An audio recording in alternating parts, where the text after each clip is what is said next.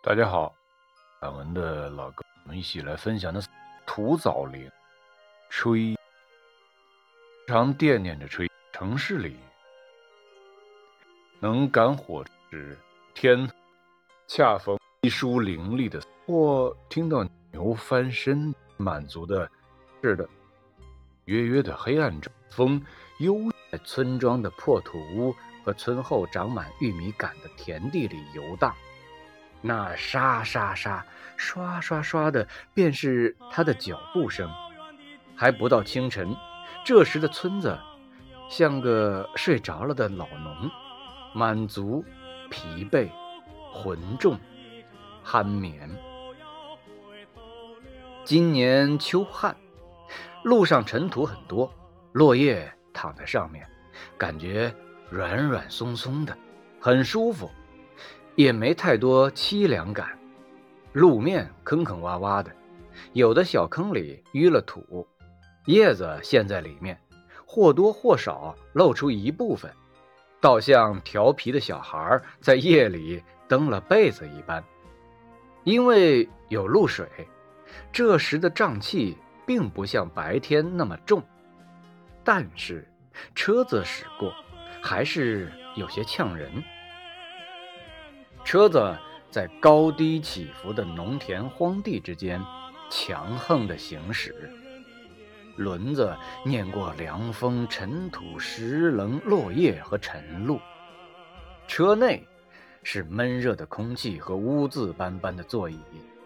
我知道，这狭窄燥热的破旧车厢塞过一轮又一轮、一辈又一辈的农村人，但是。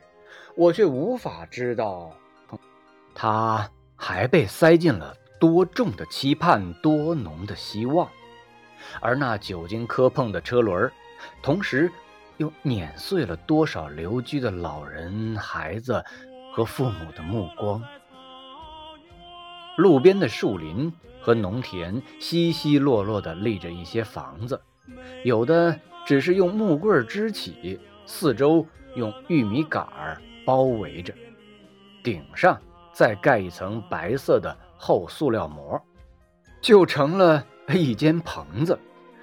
然而，多数还是用旧砖或者泥垒了墙，顶上盖几片石棉瓦，再加上一层塑料膜，最后再铺上一些乱草，结实又保暖。还有一些呢，结构简单。是小砖房，无窗，仅仅露着一扇小门小孩子经过的时候，总想要眯着眼儿，扒着门缝往里面瞧两眼。这些就是农村人的别居。农忙时，田地离家比较远，所以就近盖了些小屋。一来省去了回家吃饭的时间，二来照看地里的命根子。除此以外呢，白天赶一赶过往的牛羊，晚上睡在这儿心里头更踏实。现在恰逢收花生的时节，花生相对于其他农作物价钱好，但刚收下来不易保存，怕雾怕淋，一雾颜色就变了，卖相差别很大，因此一下雨就需要立即盖住。天稍微放晴，就得赶紧揭开晾晾，通通风。在这个花生收获的季节，这些简易房里必定都是有人的。现在隐约可以看到那些狭窄简陋的可怜房子里冒起炊烟了，细细的、清清淡淡、袅袅挪挪，倾斜着弯弯曲曲的飘去，向高处。向远处，弱弱的，一路歪歪斜斜，微微一熠，风一吹就散了。寥寥的，渺渺的，隐隐约约，委委屈屈，像是不知从哪里飞来的几片蒲公英，又像是织女昨晚织布时不小心垂下的线头，离群所居的感觉。总是那么势单力薄。炊烟的确总是让人伤感的意象。老矣征山，飘然客路，炊烟三两人家住。有人行礼，萧萧落叶中，人家篱落炊烟湿。雨暗冈头客路，炊烟山里人家。只是诗人看到的炊烟必定是温暖的。柳影人家起炊烟，仿佛似江南岸。有炊烟的地方就有烟火气，有生活味儿。而诗人也恰恰是因了这异乡的温暖气息，而想到了遥远的故乡里，同样密密飘出的炊烟。进而触景生情地联想到了自己，不由自主怜惜起自身来。这感伤是为自己的，非那温暖的炊烟。而这里的炊烟，则是纯粹让人怜惜的，是我之前从未见、从未曾感受过的。在我的村庄里。炊烟是理直气壮的，是调皮可爱，甚至有些放肆的，似那农家的儿女般教人。早晨天刚蒙蒙亮，就有些勤俭人家的房顶上冒出了缕缕青烟，过一会儿便接二连三，各家的烟囱都吞云吐雾似的冒出了烟气。不多时，整个村庄都会充满了浓浓的生活气味儿。夸夸夸的切菜声，噼噼啪啪的柴火声，红红的灶膛，浓浓的炊烟。村庄里的炊烟是自由的，是活泼的，就像我们在自己家里似的，随随便便，毫无顾忌。他们有的丝丝缕缕的溜进来，有的连哄带拥的挤出去，有的则粗细匀质的溢向一处。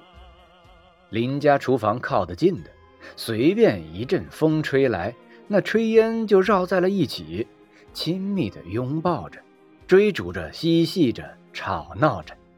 你扯着他的衣服，他拉了你的手，一起走着，跑着，打着滚，笑着闹着，向高处，向远处，越走越淡，散 也散在一起，拢着整个村庄。从未离开过村庄的炊烟呐，他们的气息还游走在房檐下，缠绕在丝瓜藤的茎蔓之间，萦于在树梢上，掩藏在草垛里，回荡在鸟鸣中。还有那村边不疾不徐流淌着的小河底，那一块鹅卵石与另一块鹅卵石的缝隙间。这样的炊烟总是让人感觉到温暖的，那烟火的味道，或者饭香，让任何远行的人都感到安心。无论你走多远，离开多久，当你再看到那片炊烟，你就会知道，房檐还在，丝瓜藤还在。树梢还在，草垛还在，还有你所钟爱的鸟鸣与鹅卵石，养育你的村庄与土地，看你长大的父母与乡亲，都还在。或许不是一切如初，但是他们一代一代在这里如此生活，如此等你，从未离开。而这里的炊烟不同，我从中。嗅不到一丝丝温暖的气息，它们太轻、太淡、太瘦弱了，感觉总是委委屈屈的，不像是炊烟，顶多像是那谁家饭碗里冒出的丝丝的热气儿。在这远离村庄的野外，有些可怜见的，又很快被田野里秋季的凉风带走了。从此销声匿迹，魂飞魄散。我想，大概这本就不是他们的地方吧。当然，也不是我的地方。这里只是野外。很久以前，父亲手指着炊烟，说：“人活着就要向着炊烟，向高处走，向远方走。”从那时起，我就记住了父亲远望的目光，记住了炊烟的方向，记住了头顶那一片纯净湛蓝的天空。我一直想象，我离开炊烟的时候，一定可以是。满怀骄傲的，我相信，连那无言的炊烟都会为我感到欣慰。后来，我如愿远走，然后我在我和炊烟都憧憬的都市里，没有午夜的清冷，也没有早上吵人的鸡鸣，全面供暖的北方城市，屋里很暖和，外面热闹，而我们。既不用早起，也不用晚睡，月落乌啼霜满天，是看不到的。青灯照壁人初睡，冷雨敲窗被未温，也不会有。夜声落如雨，月色白似霜，更是不可能的。无装饰的明月，永远无法照到繁华的都市，只落到半空中，便被白森森的灯光。堵了回去，只能远远的、怯生生的看着，像是不谙世事的善良女鬼，遥遥望着光亮的人间。我在这舒适温暖的地方，却无法找到本该有的愉悦。我想，我是在庸庸碌碌的活着，连思考和自由奔跑的能力都在一点点的减弱。我习惯傍晚出去走走，那时候会看到民工，他们耷拉着肩膀，耷拉着脑袋，感觉连手和腿都像是被拖着一样，没有一点主动移动的迹象。衣服扯得歪歪斜斜的，上面满是水泥和白色的石灰斑点，头发也是各式各样不规则的蓬乱着。不少人的头发还粘在一起，上面也是尘土、水泥和白色的石灰斑点。他们踏拉着鞋，一路上都伴着鞋擦地的声音，缓缓地、毫无生气地走向他们居住的小棚子。然后，那横七竖八的棚子里的灯逐次亮了起来，散发着我记忆深处异常熟悉、现在却不常见到的橘黄色的光。我常常立在路边，远远地看着他们塞着杂物的脏乱房间，以及那房门口蹲着的大口往嘴里扒饭的人们。见货也看到他们貌似争吵的动作和口型，那些都是我熟悉的。我的喉头像被什么噎着，有一种说不清楚的感觉。我感到自己心中。像是有一束小小的火焰，那火焰投射在冰块上，说不清楚是一种凉凉的暖意，还是一种暖暖的凉意。新宿舍施工了整整一年，一年来我们都只有一步之遥，然而这一步却是遥不可及。我好像已是另一个阶层的人，我早已。可以非常平静地听同学们对他们的抱怨以及种种不公平的说法。他们在这里为我们盖新宿舍，他们却让我们无比厌恶他们的施工声、他们的样子，甚至他们的存在。我想，我们对乡下人是在鄙视中带着些惧怕的。我时常被善良的同学师长们提醒要小心提防他们，小心。当然是要小心的。我想，我也许比其他同学更懂得他们性格中的丑陋，他们长久养成的对蝇头微利的计较和粗鲁的性格。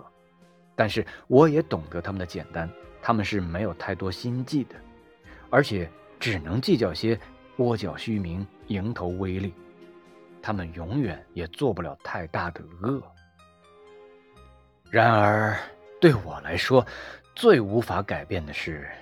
我来自他们，这是我说与不说出来都改变不了的事实。所以我的惧怕早已被另一种强大的感情所淹没。我想，很少有人能够想象，在我倾力追求的千里之外的城市，我被这里爱我的人善意的去提醒、去提防我的根，那是一种什么样的感觉？我时常想到炊烟，想到炊烟的方向和我所走的路，但是城市里好像是没有炊烟的，反正我并没有见过。然而。终于在某天下午，我看到炊烟了，就从那些小棚子边上传过来。那是很不美丽的场景，在我们最讨厌的那条坎坷泥泞的旧路旁边，在一群粗糙丑陋的棚子上面，丝丝的烟气虚弱的飘起。虽然说只是几家一起做饭，也未见我想象中的奔涌缠绕的感觉。一直是细细的，清清淡淡，歪歪斜斜，委委屈屈，最后散在旁边的工地里。那样子像极了我那天清早在带着夜色的晨曦里看到的野外的炊烟，那软弱之气，有过之而无不及，而且更是平添了一些躲躲藏藏、偷偷摸摸，连大气儿都不敢出似的。好像自己都觉得自己是污浊的，是讨厌的，所以从来都是低眉顺眼，生怕一抬头会触到厌恶的目光和指责的手指，哪怕那些东西有时候真的并不存在。贫贱的东西，往往首先是自以为贫贱的，那是一种最令人气愤的、无奈的、可恨的脾性。我简直憎恨那些在破路旁自顾自的粗野的蹲着的人，憎恨他们从不抬头、不抬眼、不吭声。即使当有人从他腿边跨过去的时候，我却总是不由自主地看着他。从那些毫无交集、一无所知的陌生人中，看出我所熟悉的、我所钟爱的影子。我总是。不由自主地想到炊烟，想到我的村庄里浓浓的烙饼味儿，也想到那个清晨的车窗外的田野里微寒的风和细细的烟气，想到我现在的窗外那可怜的小棚子，那些躲躲藏藏的样子，我心里一直惦念着炊烟。然而，现在的我，多么不愿意看到这些炊烟呢！